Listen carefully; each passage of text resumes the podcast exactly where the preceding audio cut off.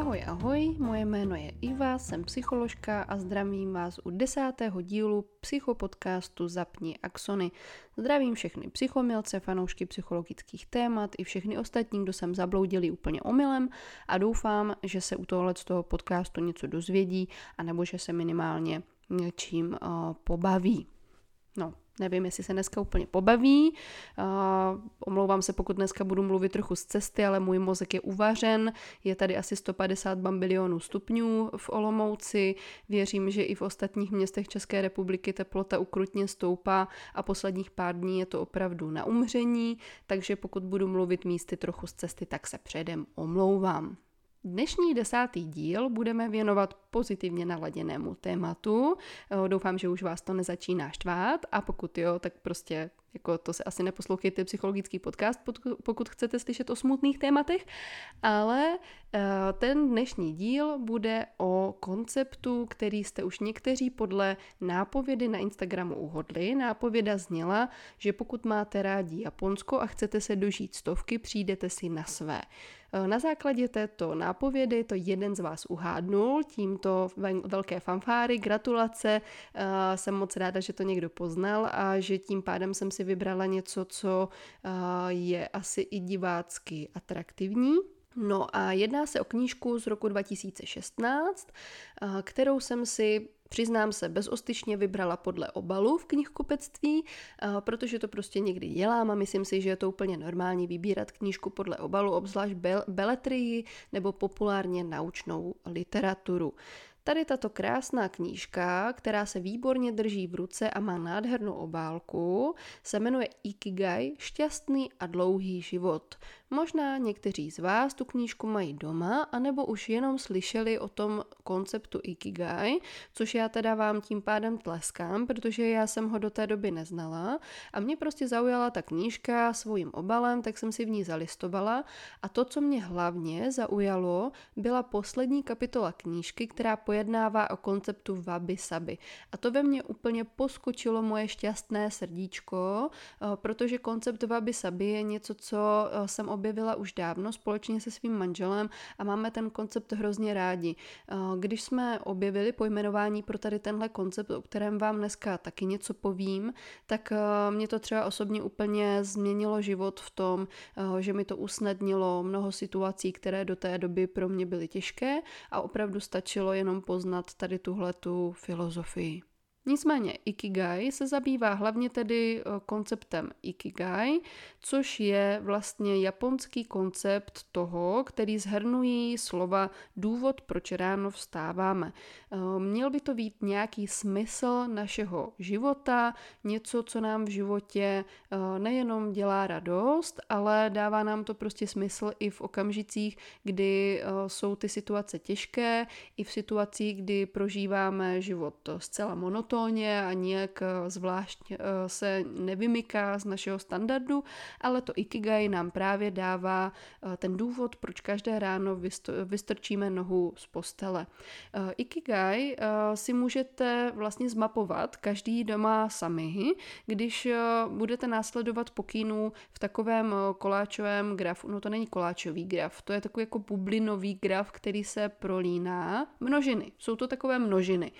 A v jedné té množině je to, co milujete, vy si nakreslíte čtyři kolečka. Ty kolečka se uprostřed eh, prolínají. Já vám to samozřejmě dám na Instagram, ale těm, kdo Instagram nemají, anebo ho nechcou, tak eh, to se to zkusím trošku popsat. Jsou to čtyři kolečka, jako kdybyste obtiskli, eh, jako kdybyste obtiskli hrnek na, na papír a obtisknete ho čtyřikrát a on se protene v prostředku, tak uprostřed toho konceptu je právě Ikigai jako pro, prolínání se čtyř tady těchto oblastí a ty čtyři oblasti jsou odpovězte si to, co milujete, to, v čem jste dobří, to, co potřebuje svět a za co můžu dostat zaplaceno. A průnik tady těchto čtyř bodů je vaše Ikigai. Potom ještě dohromady tam v tom čtyřlístku jsou slova jako vášeň, poslání, nadání a povolání. A opravdu, pokud budete chtít, tak podívejte se na to, protože prolínání těch jednotlivých témat dává dohromady právě tu naši vášeň, poslání, povolání, nadání. Mě tady tohle z toho hrozně nadchlo, tady tahle ta eh, technika, protože jsem si to samozřejmě hnedka vyzkoušela sama na sobě a dávalo mi to naprosto krásný smysl.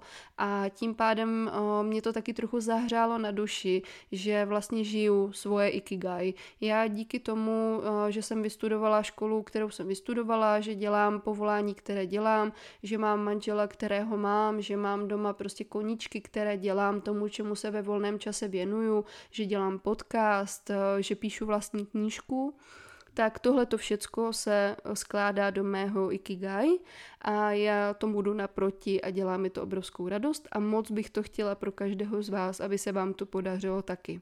Možná právě tento díl vás motivuje k tomu, abyste si nějakou takovouhle knížku pořídili nebo si aspoň vyplnili takové cvičení. Pojďme se podívat na to, co vlastně všechno musí lidé udělat, aby objevili své ikigai. Nad tím pátrali právě autoři této knížky Autory této knížky jsou Hector Garcia alias Kirai a Francesc Miralles, oba dva jsou ze Španělska, ale Hector Garcia alias Kirai už 12 let žije v Japonsku. Oba dva jsou velcí nadšenci do konceptu Ikigai. Eh, Francesc Miralles dokonce pořádá kurzy, ve kterých se snaží pomoct eh, lidem, aby své Ikigai nalezli. Pokud teda umíte španělsky, anebo vás eh, tyhle ty kurzy lákají, myslím, že eh, Francesc Miralles eh, ovládá i Němčinu, tak možná jsou i v Němčině, tak možná někde narazíte právě třeba i na literaturu tady od tohohle autora, který vás naučí, jak najít svoje ikigai, ale já si myslím, že když když budete následovat svoje, svoje srdce a zkusíte si prostě vyplnit tady tyhle ty techniky, které třeba jsou i v této knížce, tak možná žádný kurz ani potřebovat eh, nebudete. A nebo pokud by vám takováhle knížka nestačila, ale strašně byste toužili potom najít svoje ikigai, eh, nebojte se to probrat eh, třeba se svým terapeutem, anebo doma s někým v rodině, vyplňte si to společně, požádejte o pomoc, aby vám to někdo pomohl vyplnit. Myslím si, že to nebýt na to sám je, jeden, je jedna z point celkově toho, co se nám tedy snaží autoři vysvětlit, jak to berou právě Japonci. Autoři tady této knížky, aby přišli na to, jak objevit svoje ikigai, tak eh, se zabývali tím, kdo jim to asi tak může říct. Kdo jim může říct, eh, jak dobře nalézt svoje ikigai, které mi umožní žít šťastný a dlouhý život. No a rozhodli se, že samozřejmě nejideálnějším eh, objektem k, ke výzkumu budou lidé, kteří se dožili 100 a více let. Oni se sebrali a odjeli na ostrov Okinawa, kde se nachází vesnice Ogimi, které se taky přezdívá vesnice stoletých. Je to z toho důvodu, že v této této vesnici je vysoká koncentrace lidí, kterým je 100 a více let, dokonce i 110 a více, kterým se říká takzvaně super století. Tady v této vesnici Ogimi oni se ubytovali a dělali tam kvalitativní výzkum, který eh, byl moc pěkně udělaný, mně se strašně líbil, protože se podobal formě výzkumu, který já jsem mnohokrát dělala ve svých diplomových pracech a mám moc ráda kvalitativní výzkum a razím trošičku tady ten kvalitativní výzkum eh, do popředí, eh, aby nezanikal mezi vší tou kvantitativou, která vlastně v tom akademickém prostředí je docela dost protěžovaná.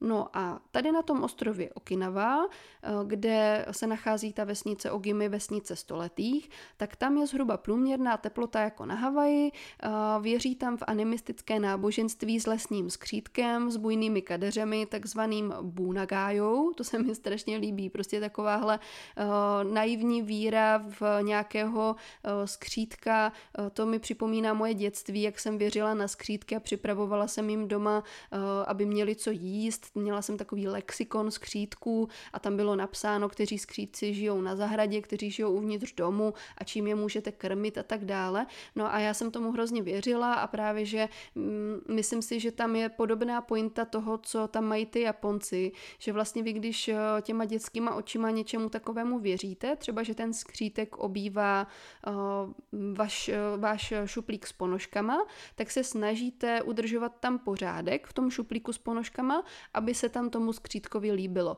Nebo když věříte, že ten skřítek obývá přírodu, uh, nějaký strom ve vaší zahradě, tak chodíte a do toho stromu, o ten strom se staráte a pečujete o něj. To znamená, že vzniká ten vztah k té přírodě. No a skřítek Bunagaya, ten japonský skřítek, má právě dobré vztahy s těmi lidmi, kteří se starají o přírodu a mají dobrý vztah k přírodě. A právě proto o, ti Japonci tak leží v souladu s tou přírodou na tom ostrově a tím pádem i v souladu s těmi skřítky. Pěstují tam o, různé plodiny, pěstují tam asi miliardu různých plodin, mezi nimi například i citrusy šikuvas, které mají skoro zázračné vlastnosti nějaké a pěstují tam také čaj moringa, různou zeleninu a jedí hodně tofu. K tomu všemu se ještě, ještě pořádně dostaneme, protože autoři to potom pořádně rozpitvali, co vlastně všechno dělat, co vlastně všechno jíst, abyste se dožili té stovky.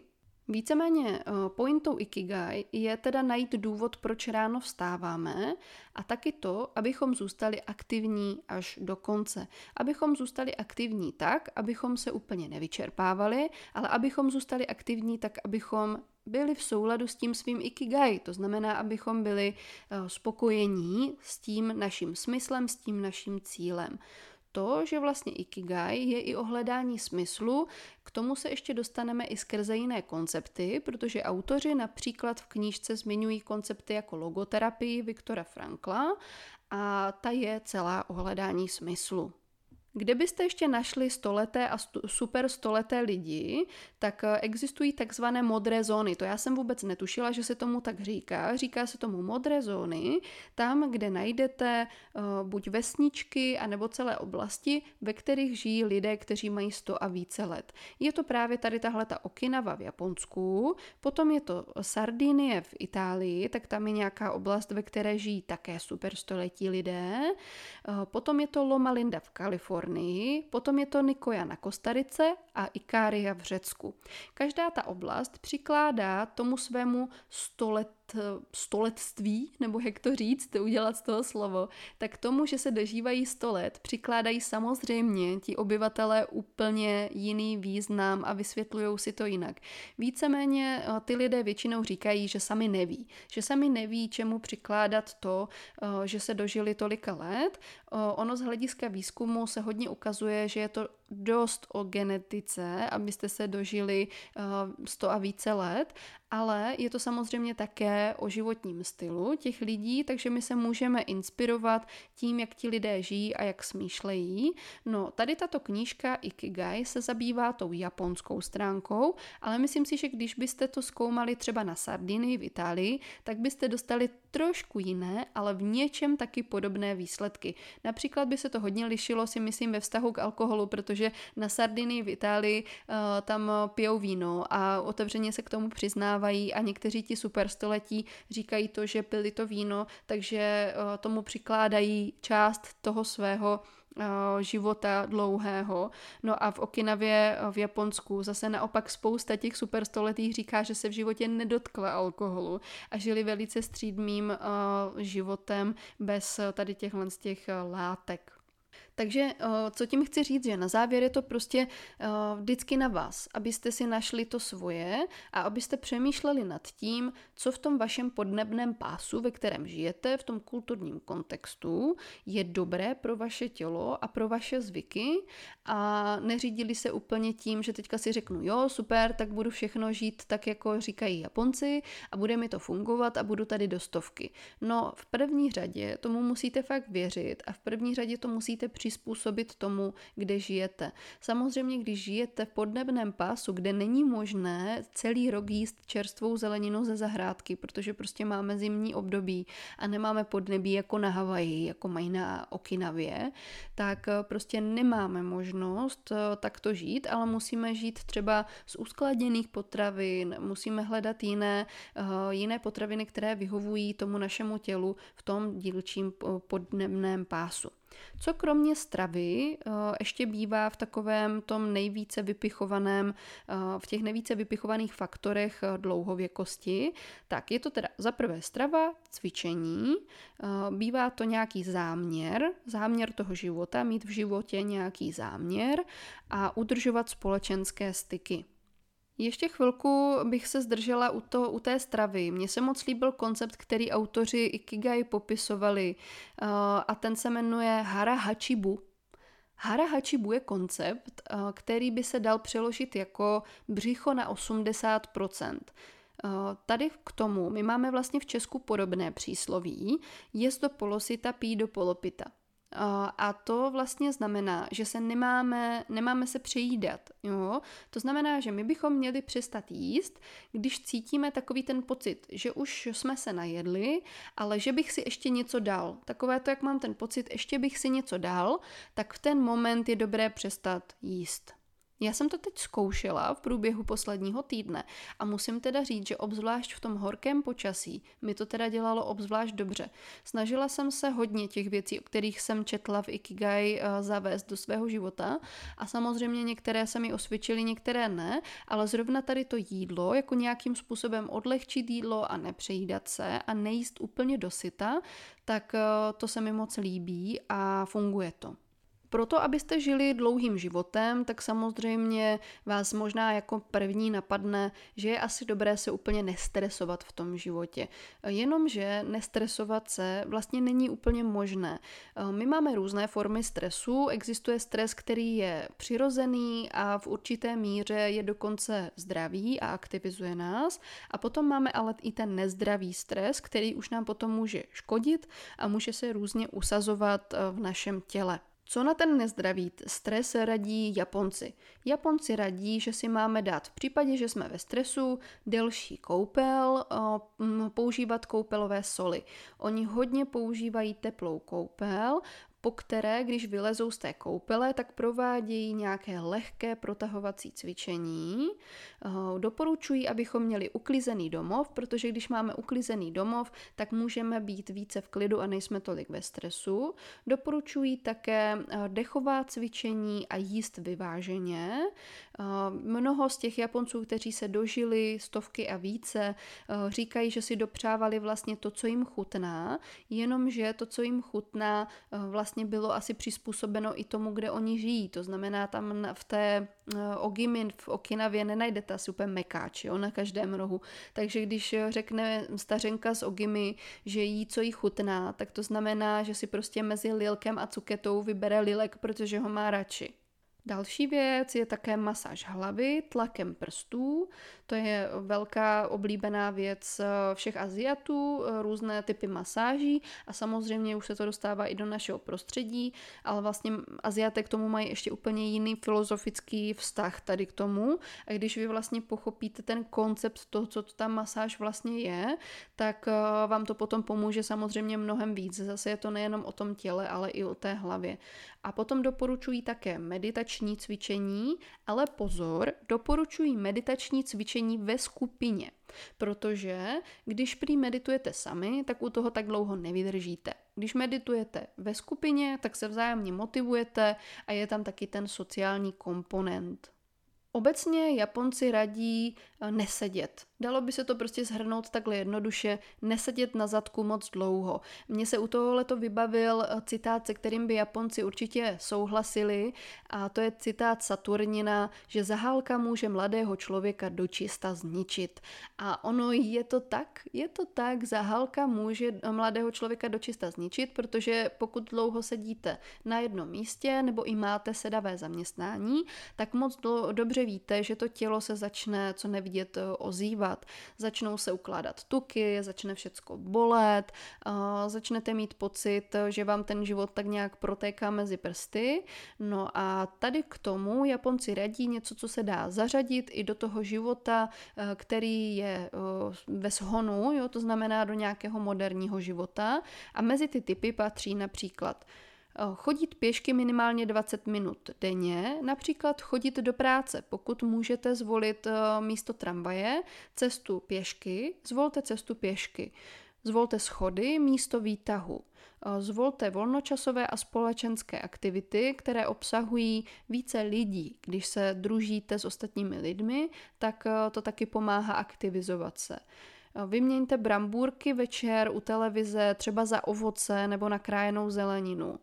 Eh, že to uspokojí vlastně takovou tu potřebu něco zobat, ale, eh, ale u toho nejte ty cukry, které už byste potom neměli. Je velmi důležité spát potřebnou dobu. Spánek je taky jedním z důležitých konceptů, o kterém se tady mluví opakovaně v knížce Ikigai. Zkuste si hrát s dětmi, ze zvířaty nebo sportovat, to taky pomůže k tomu nesedět a zkuste, zkuste si vnímat škodlivých zvyků, které máte. To znamená, pokud dlouho prosedím třeba u počítačové hry, tak už vidím, že si tím škodím. Když tam sedím chvíli a mezi tím se projdu, pohraju si se psem, eh, zajdu na procházku, protáhnu se, dám si koupel a tak dále, tak eh, to vlastně nevadí. Jo, nevadí mít žádný takovýhle sedavý koníček nebo zaměstnání, když to vyvažujeme něčím, eh, něčím vhodným vhodným. Co dalšího nám může pomoct dožít cestovky? Japonci tvrdí, že například chránit naši pleť.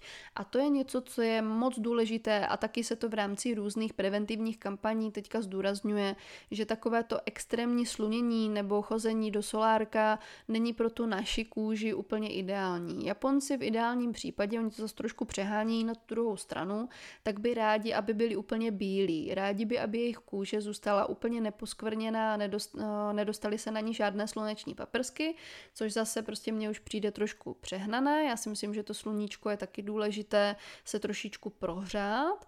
No, ale samozřejmě měli bychom používat eh, krémy s ochranou vrstvou, protože to sluneční záření eh, je nespochybnitelně eh, autorem stárnutí naší kůže a může spustit v kůži takové procesy, které bychom tam určitě nechtěli, jako třeba rakovinotvorné bujení a tak dále. Tak, v knížce je všechno dopodrobna rozebráno, já se tím nebudu úplně ním rád. Řeknu vám spíš teďka o tom, co mně přišlo zábavné nebo co mně přišlo zajímavé. A to byly právě ty výpovědi těch superstoletých. Byly tam vyloženě citáty superstoletých, kterých se ptali, čemu přikládáte svůj dlouhý věk a co bychom měli dělat, abychom se také dožili stovky a více. Misao Okawa, tak ta se dožila 117 let a říkala, jeste a spěte a budete dlouho žít. Je potřeba naučit se odpočívat. Jak to zní jednoduše, že jo? Uh, to je přesně ono. Vidíte to. Ona to přikládá něčemu, co nám vlastně může přijít úplně samozřejmé, ale je otázka, zdali je to tím nastavením té její mysli, zdali je to tím, že ona tomu věří, zdali je to dobrou genetikou a podobně, ale každopádně tohle je docela splnitelné, jeste, spěte a potřebujete se naučit odpočívat. To zní docela hezky. A Misao Okava měla moc ráda sushi, takže máte-li moc rádi sushi, tak možná právě suši je cestou k dlouhému životu, co my víme.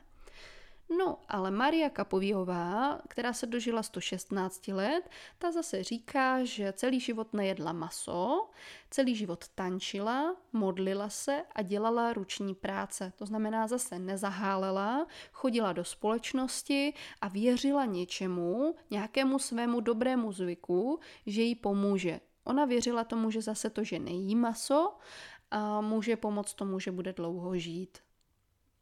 Potom tady máme Jeannie Kalmentovou, která je rekordmankou a dožila se 122 let. To je hodně vtipná babička, která do 100 let jezdila na, na kole, dokonce představte si, do stovky svojí, do 100 rovných jezdila na kole a do 120, teď se držte židle, kouřila a přestala jenom kvůli tomu, že dostala oční zákal a už na to prostě neviděla. Takže uh, ona tvrdila, že je důležité na ničem nelpět a mít pořád dobrou náladu a její moto bylo všecko je v pořádku. Tak to zní taky docela pěkně. Potom tady máme chlapy, protože mm, ono se obecně více dožívají 110 a více ženy, ale máme tady mezi rekordmany a superstoletými také muže.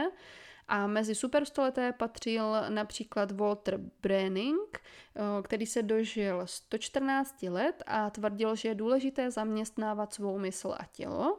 A nebo Alexander Imrich, který se dožil 111 a ten zase věřil tomu, že to je díky tomu, že celý život nepil alkohol.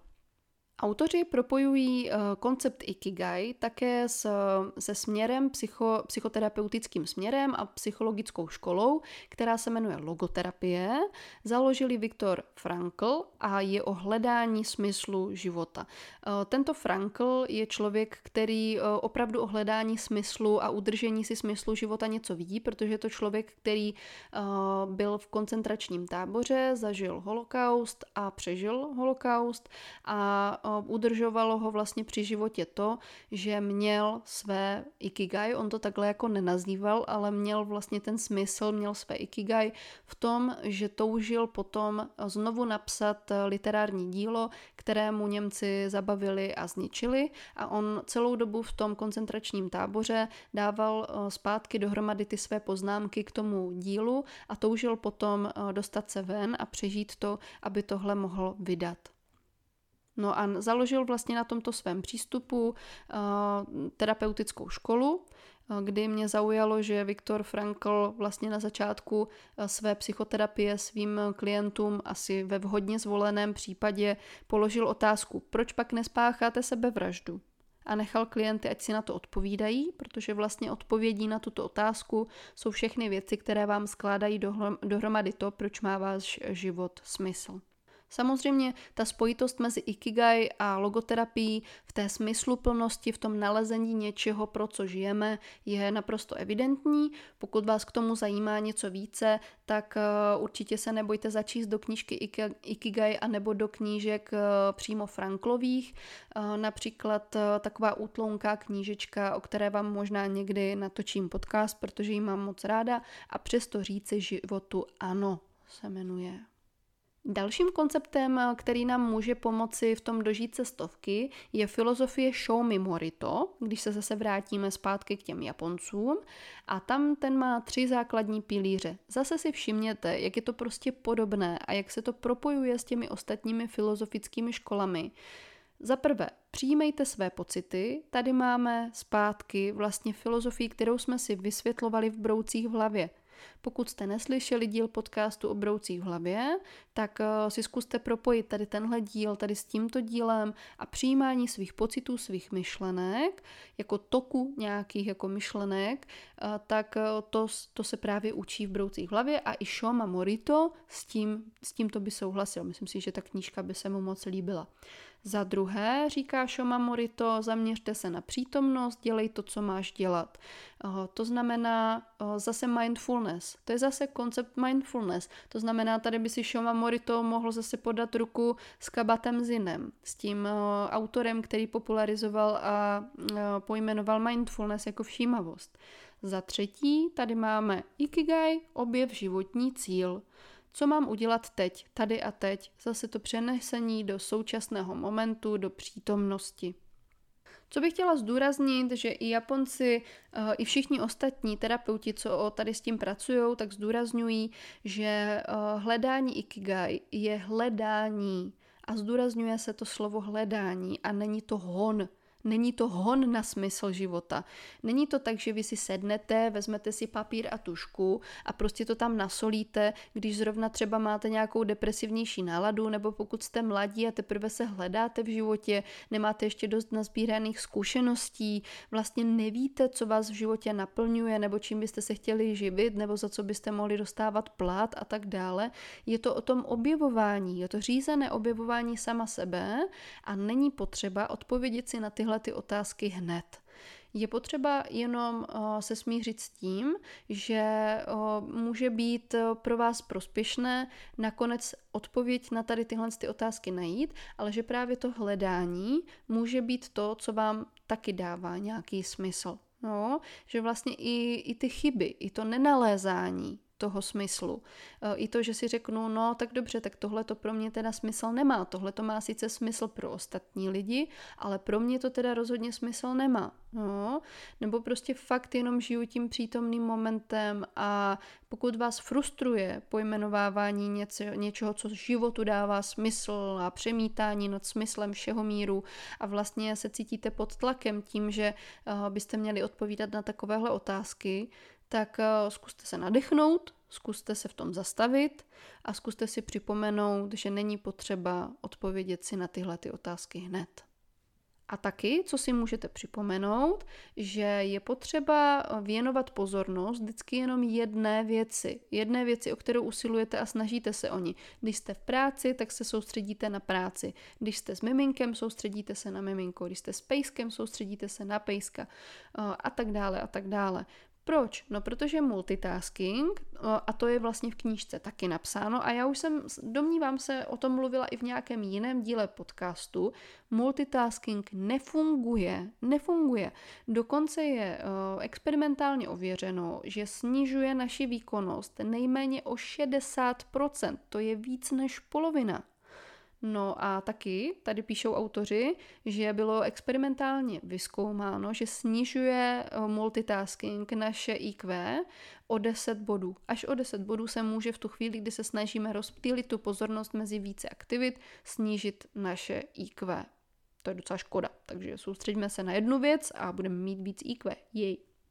Zkusme si teda zhrnout, co ti Japonci všechno nám radí. Japonci nám teda radí, abychom se řídili motem, eh, to se mi moc líbilo, v 80. jsem ještě dítě, to je vlastně začátek prohlášení eh, o té obce Ogimi, ono to ještě pokračuje dál, ale já jsem si tady poznačila jenom tady toto, protože tady ta část se mi z toho moc líbila a je to vlastně i pointa toho, jak já se snažím přistupovat k věku obecně, co všechno teda dělat, abychom objevili své ikigai, abychom eh, žili šťastný a dlouhý život?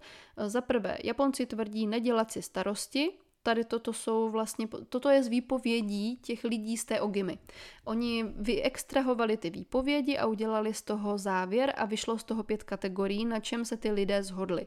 Zhodli se na tom, že za prvé nedělat si starosti, za druhé udržovat nějaké dobré zvyky, za třetí pěstovat přátelství, na tom oni si velice, velice zakládají, za čtvrté eh, žít bez spěchu, za páté zůstat optimističtí. Ten optimismus je fakt něco, co když sledujete příběhy lidí, kterým bylo sto a více a lidí, kteří přežili holokaust, lidí, kteří přežili katastrofy, živelné a všechno, tak ti, co se dostali před, přes ty nejtěžší chvíle v lidské historii, tak většinou jejich povaha je taková jako optimisticky naladěná. Pokud se cítíte pesimisticky nebo realisticky naladění, nezoufejte, dá se to naučit. Optimismus se dá naučit, anebo prostě prorazíte, že výjimka prokazuje, potvrzuje pravidlo a vy zrovna budete nejdéle žijícím pesimistou na světě. No, žádný stres. Co se tady velice zdůrazňuje, ještě se k tomu chci na chvilinku vrátit, je to udržování a pěstování přátelství. Mnoho těch lidí, a to je vlastně něco, co spojuje všechny ty modré zóny, jestli si vzpomínáte, na začátku jsme si jmenovali ty modré zóny, tak eh, ty lidi, kteří žijí v těch komunitách nebo v těch oblastech, kde se dožívají 100 a více let, tak eh, většinou ta sociální komponenta je pro ně nesmírně důležitá.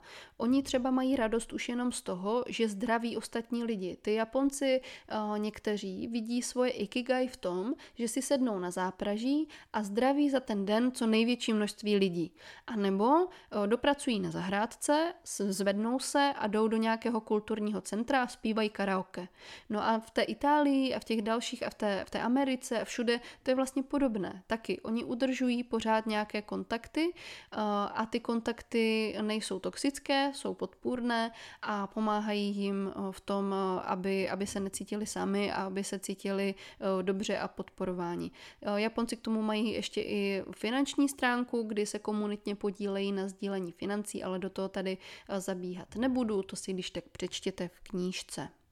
No a na závěr, eh, abych eh, to neměla úplně dlouhé, tak eh, už, už, to, už to trošičku zkrátím a vy, pokud vás to zaujalo, tak si do toho začtěte a udělejte si na to vlastní názor. Ale ještě jsem tady chtěla zmínit, že vlastně knížka se na závěr zabývá také konceptem rezilience a vaby saby. Rezilience by se dala taky přeložit jako nezdolnost, odolnost nebo vytrvalost. A e, je vlastně pointa rezilience je to, že se musíme smířit s tím, že obtížným okamžikům v životě se nelze vyhnout. Japonci mají rčení, když sedmkrát upadneš, osmkrát staň. Rezilience je právě vytrvalost, která nám umožní setrvat u toho svého ikigai, i když je to třeba těžké. Nemyslete si za těch 110 let, co ty lidi žijou, tak to nebyla jenom pohádka a procházka růžovým sadem. Oni zažívali těžké věci, obzvlášť na Okinavě eh, za druhé světové války, tak tam to byla katastrofa absolutní, co se tam dělo, že jo. Pokud nevíte, pogooglete si, co se na Okinavě dělo, tak eh, tito lidé museli setrvat u svého ikigai i navzdory tady těmto okolnostem. A co to rezilience? Nezoufejte, pokud se necítíte dostatečně rezilientní. Rezilience je dovednost. Co to je dovednost? Dovednost je učením a praxí získaná dispozice, v angličtině takzvaný skill, a není to uh, rozdíl mezi dovedností a vrozenou dispozicí, tím, s čím se už narodíme, je to, že vrozená dispozice, té říkáme takzvaná vloha. A když vlohu rozvíjíme, to, s čím jsme se třeba narodili, co jsme podědili po předcích, tak rozvíjením této vlohy potom vznikne schopnost. Schopnost taky nemáme úplně od narození, taky se to musíme vypilovat, tady tuhletu, tady tuhletu naši schopnost. No a dovednost je potom ještě extra kategorie, protože dovednost dovednost se učíme, takže učením a praxí. To znamená, že když chcete nějakou dovednost, například právě rezilienci, nezoufejte a jděte do toho a zkuste si třeba něco nastudovat anebo navštívit nějakého terapeuta a řekněte, já chci být rezilientní, já chci být více odolný, chci být více vytrvalý ve svých cílech a ve svém ikigai. No dobře, tak teď už to zní trošku jako nějaký politický manifest, ale jako chápete, prostě jo, jděte do toho, dá se to naučit. No a zakončíme to mojím oblíbeným eh, konceptem, který mi opravdu udělal velkou, velkou radost, že se v této knížce objevila, byl vlastně pointou toho, proč jsem tu knížku koupila. A to je koncept wabi sabi. Já jsem tenhle koncept ještě nenašla v žádné knížce pořádně charakterizovaný a už jsem pomalu váhala nad tím, jestli jsem si to někde nevymyslela, to, že jsem to našla, eh, ten popis eh, vlastně toho, o co se jedná. No a wabi sabi je koncept, který vidí krásu v pomíjivosti, proměnlivosti a nedokonalé povaze. Nehledá ji v dokonalosti. No a víte, proč to mám tak ráda? Já vám to řeknu. Já jsem kdysi prostě fungovala tak, že mě hrozně frustrovalo, když eh, jsem neměla něco perfektní. A ať je to cokoliv, ať už to bylo, ať už to bylo malování, ať už to bylo výběr zboží v obchodě, já jsem byla schopná stát u regálu s oblečením a ohlížet jeden kus oblečení uh, pořád jako skrz na skrz, jestli na něm není nějaký flek nebo zatrhnutá nitka. Uh, potom jsem stála třeba u regálu s ovocem, a které je obité a které není obité a tak dále. No a nebo třeba když mi něco doma spadlo a poničilo se to, třeba hrneček nebo nějaká oblíbená věc, tak jsem byla hrozně nešťastná z toho, že je podřená nebo že je prostě rozbitá. No a potom jsem objevila koncept, spolu se svým manželem jsme to objevili, koncept wabi-sabi, který eh, spočívá v tom, že Japonci dokonce, když se jim třeba rozbije hrneček, tak oni ho slepí zpátky třeba zlatým lepidlem aby to bylo vidět, že tam ta prasklina na tom je a že ten herníček byl rozbitý, protože vlastně ta věc potom vypráví nějaký příběh. Jde vidět, eh, že to něco zažilo, že si to něčím prošlo. Stejně tak, jako když má člověk na sobě sám nějaké jizvy, nebo praskliny, nebo strie, nebo cokoliv takového, tak každá tady tahle ta strie, nebo každá ta prasklina a jizva vypráví svůj vlastní příběh. A mě tady ten koncept wabi přinesl takový klid do duše a takové, takovou úlevu. Samozřejmě, eh, že si nekoupím něco, co je zhnilé, jo? jako chápejte to tak, že já akorát nestojím u toho regálu a nevybírám půl hodiny, která okurka je hezčí. Jo, prostě protože jenom jedna má někde nějakou špinku nebo něco takového. A nebo když mám třeba na šatech flek, tak mě to už mnohem méně trápí. Nebo když se mi udělá flek na tašce, tak si říkám, že už budu vždycky vědět, že to je moje taška a že vypráví nějaký příběh, že se s ní něco stalo a že to byl třeba chvíle, kdy jsem se třeba trošku naštvala a potom jsem to překonala. No a tady tohleto mi dělá hroznou radost. A je to tím pádem i na závěr tady toho podcastu takové autentické a o, patří to sem